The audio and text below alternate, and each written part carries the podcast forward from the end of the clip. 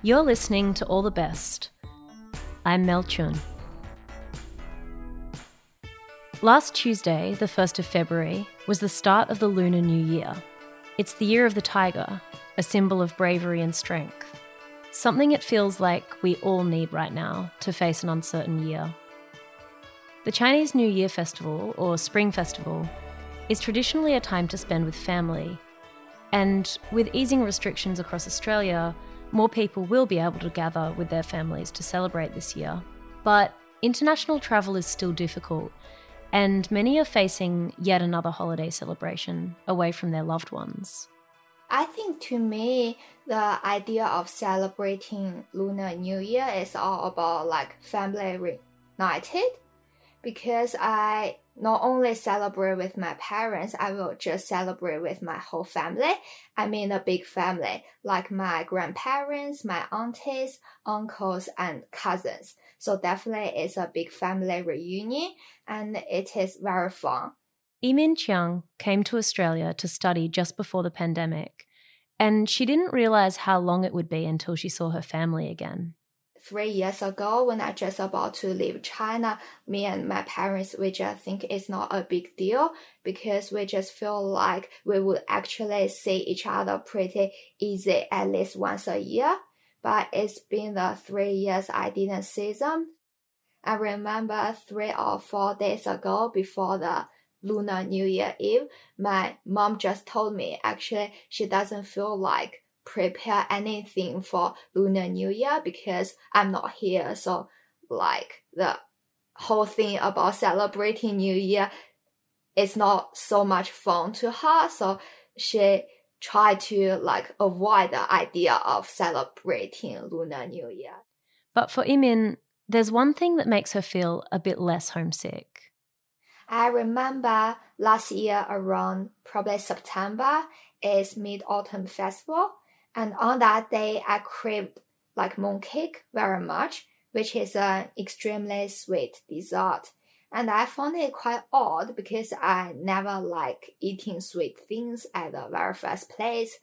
Then after that, I realized actually it's not my stomach wanting to eat mooncake. It's my brain missing the sort of tradition of celebrating that festival in our own way and our home.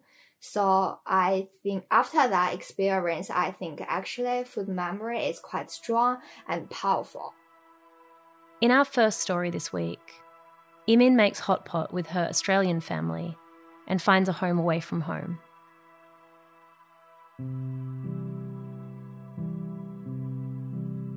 Mama and Dad miss you. Have been sleeping on your bed for more than 10 days.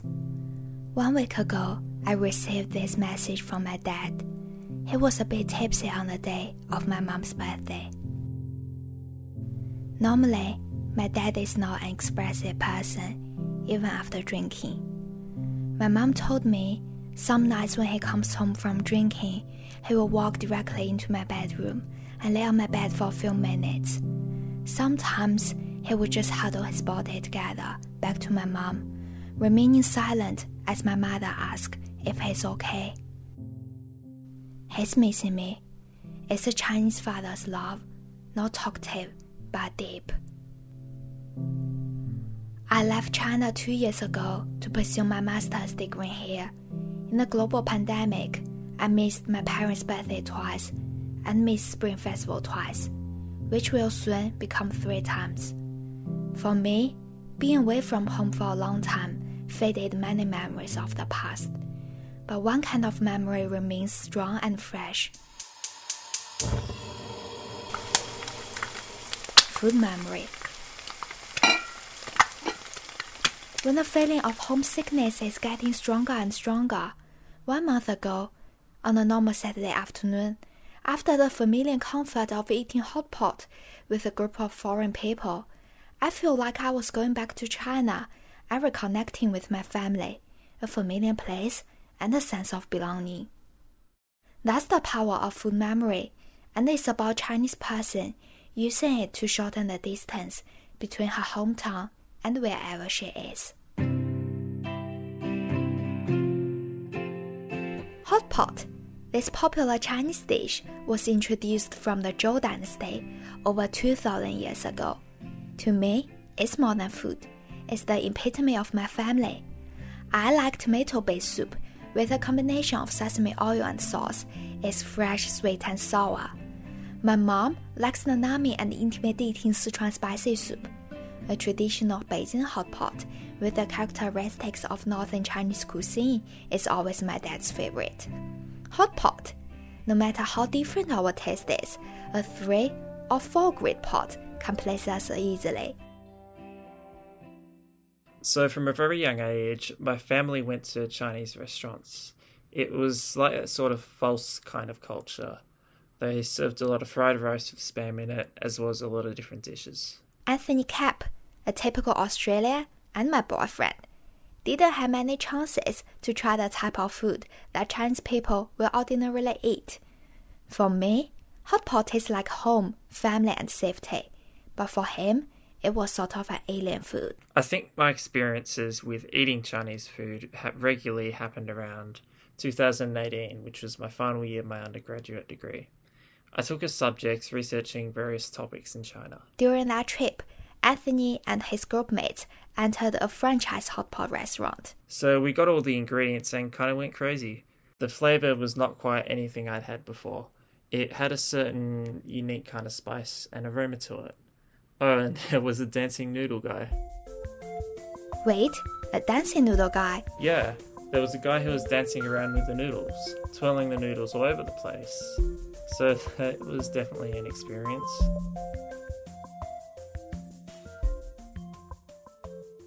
Apart from the dancing noodle guy, Anthony learned a valuable lesson. I was drinking too much soup. It tastes pretty good. I don't mind that. But if you drink too much of it, your stomach won't thank you for it. The morning after, I went for a walk and I realized I was in trouble. And so I ended up running home. Uh, but I didn't quite make it. Uh, there was a lot of cleaning up to be done. I hope he learned that hot pot soup is not for drinking after that. Anthony didn't have much hot pot upon returning to Australia.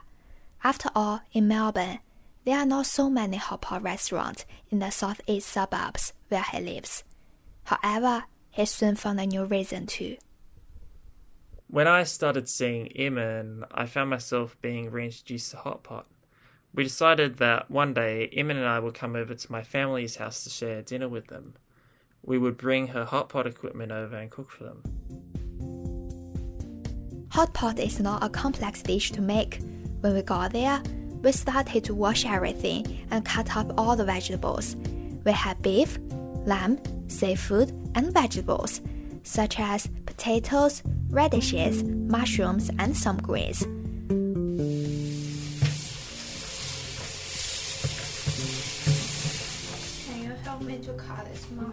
Do you want do you want all of it or like half or something? Probably half.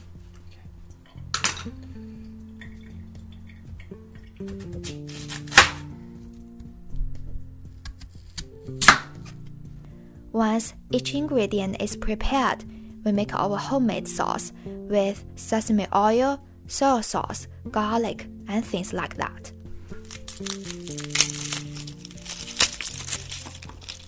How many garlics do you want? I don't know. What, you see same thing, I guess.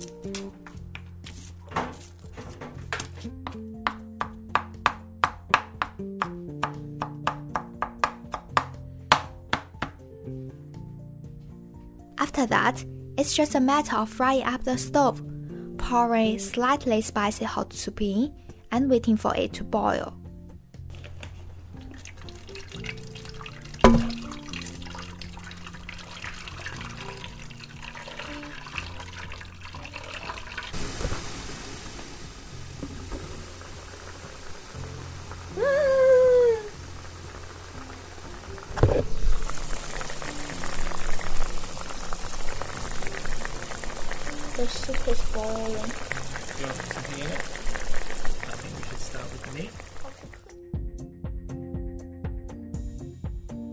Sounds easy.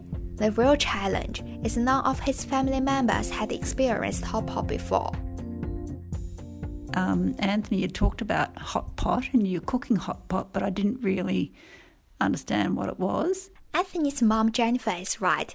It took a while for Anthony's parents and two brothers to get the ingredients in the pot, let them simmer, and add another round of vegetables and meat comfortably. We started off putting the food in for them one by one, but before too long, the others got the gist of it. It was pretty messy though. I did splash the soup on him in a few times. But once night started flying by, the atmosphere was lively. I found that like it was good because everyone was, you know, sitting around a table and focusing on something that had been made that everyone could communally grab and like take bits and pieces and eat rather than everyone focused on their own meals like we normally have. That was Anthony's brother, and this is Anthony's dad. I think hot pot is a food that it lends itself to a family or a group of friends gathering and eating together. I think it's important. I always loved the hot pot's consist warmth, as it kept simmering throughout the entire meal. Unsurprisingly, I was feeling at home that night, but I can't stop asking. Apart from the meal setting and the taste of familiarity, what made me feel at home exactly? It's great to learn different things about different cultures and also learning that we are all the same because, you know, when you don't meet people from different cultures or don't know people from different cultures, you don't really understand. But when, like, meeting you, um, learned a lot about your culture and that you really are not much different. Um, I mean, you have different ways in some, you know, different food, different um, ways, but still the same. Jennifer found the answer for me. They were willing to embrace our differences with arms outstretched, and through this, I feel welcomed in spite of the differences in our language and culture. Then I asked Anthony's dad what it means to him that his son has a Chinese girlfriend. Ooh, well, that, that's a good question. My son Anthony has a Chinese girlfriend, and I think that is wonderful. Do I think it is different or novel or interesting? I think it is, but I think it isn't. Our culture is so enriched by the number of people that come into Australia from a variety of areas, and, and I think it is quite normal and quite expected that we should mix together. When Elsta was talking, Anthony's mother made the shape of a heart with her hands, and there was a warm smile on her face on the other side of the living room. When the moonlight was shining into the house, being around them, the hot pot was not only a dinner or social event. It was about me finding another home on the other side of the ocean. That night, I came home and made video call to my parents. I said, Mom and Dad, I can't express how much I look forward to the reunion with you. The day we eat our favorite hot pot together. The day I wouldn't need to cook hot pot by myself. A day like I never really left.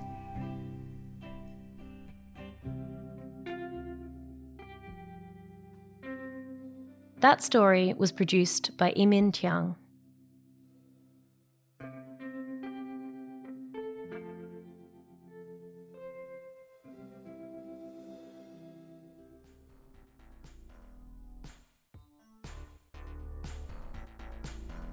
You're listening to All the Best. I'm Mel Chun. At All the Best, you can learn how to make audio documentaries, essays, and fiction. If you have a story to tell, get in touch. Visit allthebestradio.com and send us your pitch. We'll pair you with one of our supervising producers to help make your story. This week, we're talking about Chinese New Year and missing home. Way back in the 1880s in Tasmania, the Chinese New Year festival was an important way for the Chinese tin miners to reconnect with home. But it was also a way for them to connect to their new home as well. These festivals brought the Chinese and European communities together, and they also raised funds for important infrastructure around the city of Launceston. Nowadays in Tassie, the history of the Chinese tin miners is virtually unheard of. Last year, I set out to change that and started putting together this audio documentary about the Chinese history of Tasmania. This next piece is a shortened version of episode one.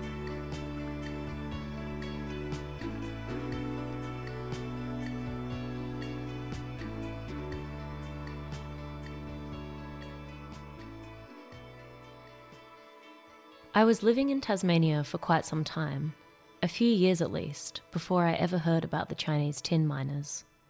There were some local amateur histories online, and a surprising figure kept coming up 10 to 1.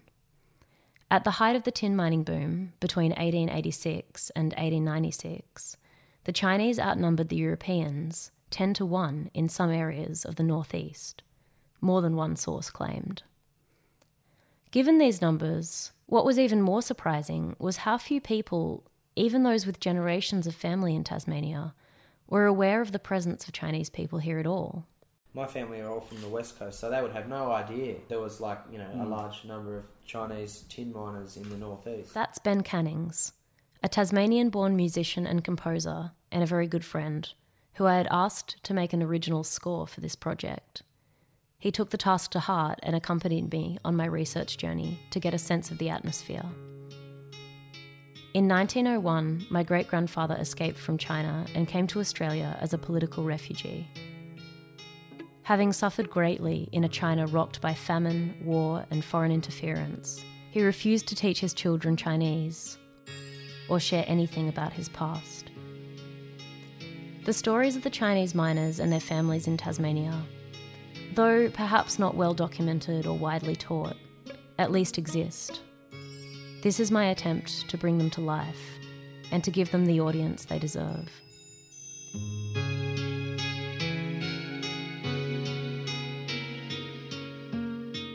This is Tin Valley, the Chinese history of Tasmania.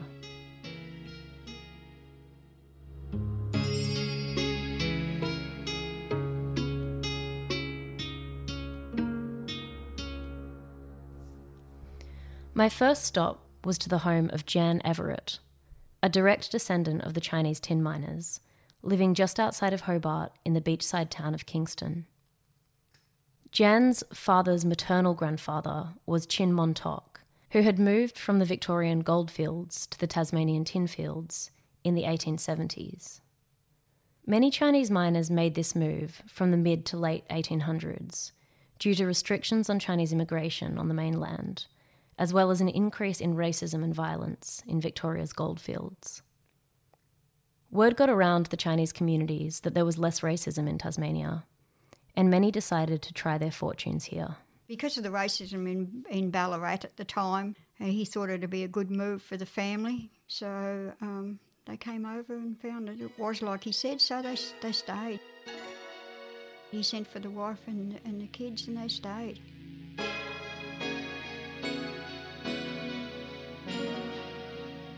Jan grew up in Weldborough, and at that point, her family was still mining in the area. She remembers watching her father and grandfather extracting the tin. My father's father, um, he mined most of his life. He also ran cattle, but he mined up until 1957, I think.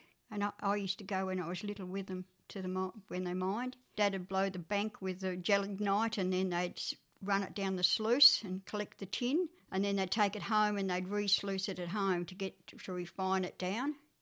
It became clear that I would have to travel to the northeast, the centre of the 19th century tin rush, where Chinese communities had lived, nestled in the harsh Tasmanian bush. Ben and I packed our recording gear into my little Suzuki and headed north.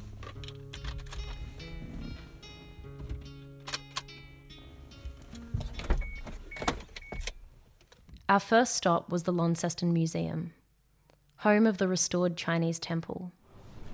This is Guanyu Temple, previously known as Joss House.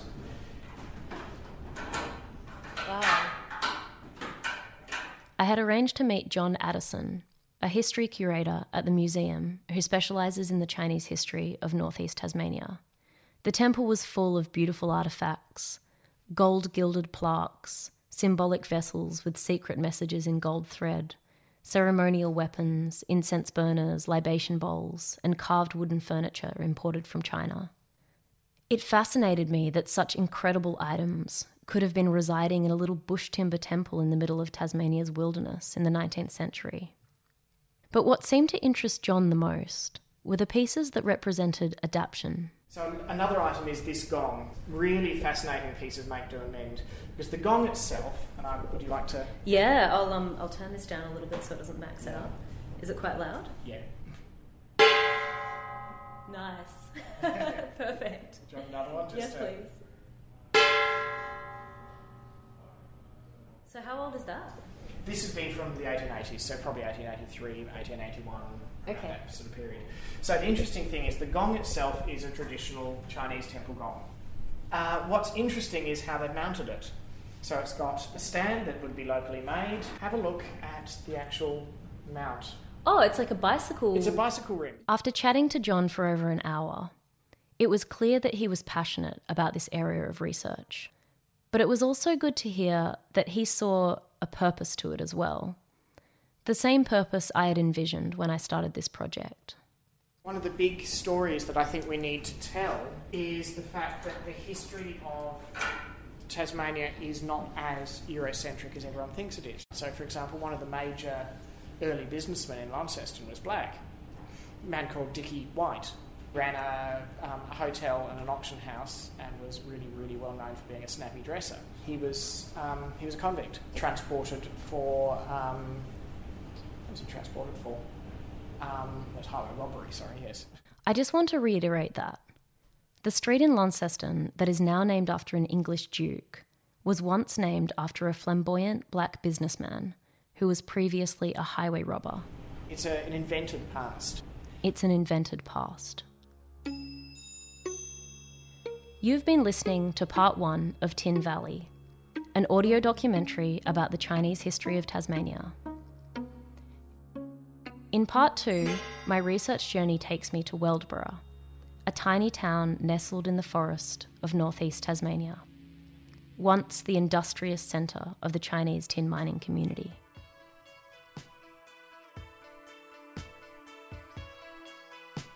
That story was produced by me with a grant from the Judith Neilson Institute and Walkley Fund. Ben Cannings wrote the music.